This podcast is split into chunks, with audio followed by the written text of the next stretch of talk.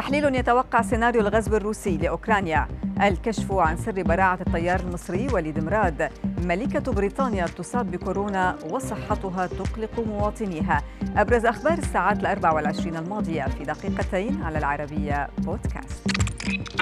نبدأ من الشأن الأوكراني الروسي حيث أوضح تحليل عسكري أن موسكو قد تستغل تفوقها الكبير في القوة البرية والبحرية والجوية لغزو أوكرانيا من اتجاهات عدة. التحليل الذي نشرته صحيفة ذا جارديان البريطانية أشار إلى أن القوات البرية الروسية قد تشن هجوما خاطفا من بيلاروسيا وتتجه جنوبا للاستيلاء على العاصمة كييف لافتا إلى أن الجيش الأوكراني سيضطر حينها إلى الاستسلام من الناحية النظرية. وذكر التحليل أن أبرز الأهداف الرئيسية لموسكو في كييف هي القصر الرئاسي والبرلمان والوزارات ووسائل الإعلام. ما زالت براعة الطيار المصري وليد مراد ومهارته تشعل مواقع التواصل حول العالم بعد هبوطه بسلاسة وسلام في مطار هيثرو بلندن رغم الرياح العاتية في المكان. الطيار وليد مراد كشف للعربية نت أنه كان تدرب على الإقلاع والهبوط في أجواء مماثلة لأجواء بريطانيا مشيرا إلى أنه تعلم هذه المهارة من القوات الجوية المصرية.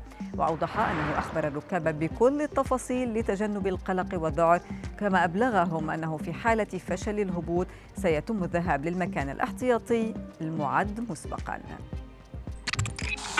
أعلن القصر الملكي البريطاني إصابة الملكة إليزابيث الثانية بفيروس كورونا وذلك بعد أيام على مخالطتها ولي عهدها الأمير تشارلز.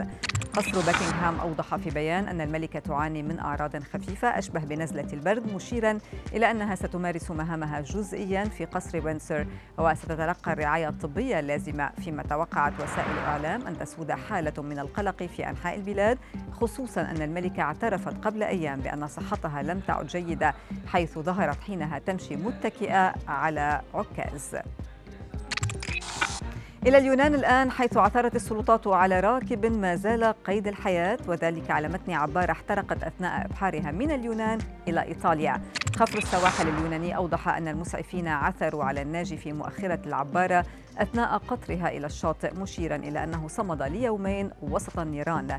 فيما أعلنت السلطات إنقاذ 280 شخصا من بين 292 من الركاب وأفراد الطاقم الذين كانوا على متن العبارة لافتة إلى أن 11 شخصا ما زالوا مفقودين.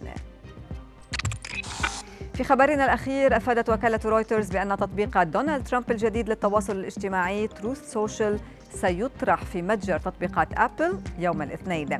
الرئيس الأمريكي السابق كان غرد على منصته الجديدة التي تشبه تويتر بشكل كبير مدشنا الموقع بعبارة استعدوا رئيسكم المفضل سيراكم قريبا. فيما سيعيد هذا المشروع حضور ترامب في وسائل التواصل بعد أكثر من سنة على حظره من قبل تويتر فيسبوك يوتيوب في أعقاب هجوم أنصاره على مبنى الكونغرس.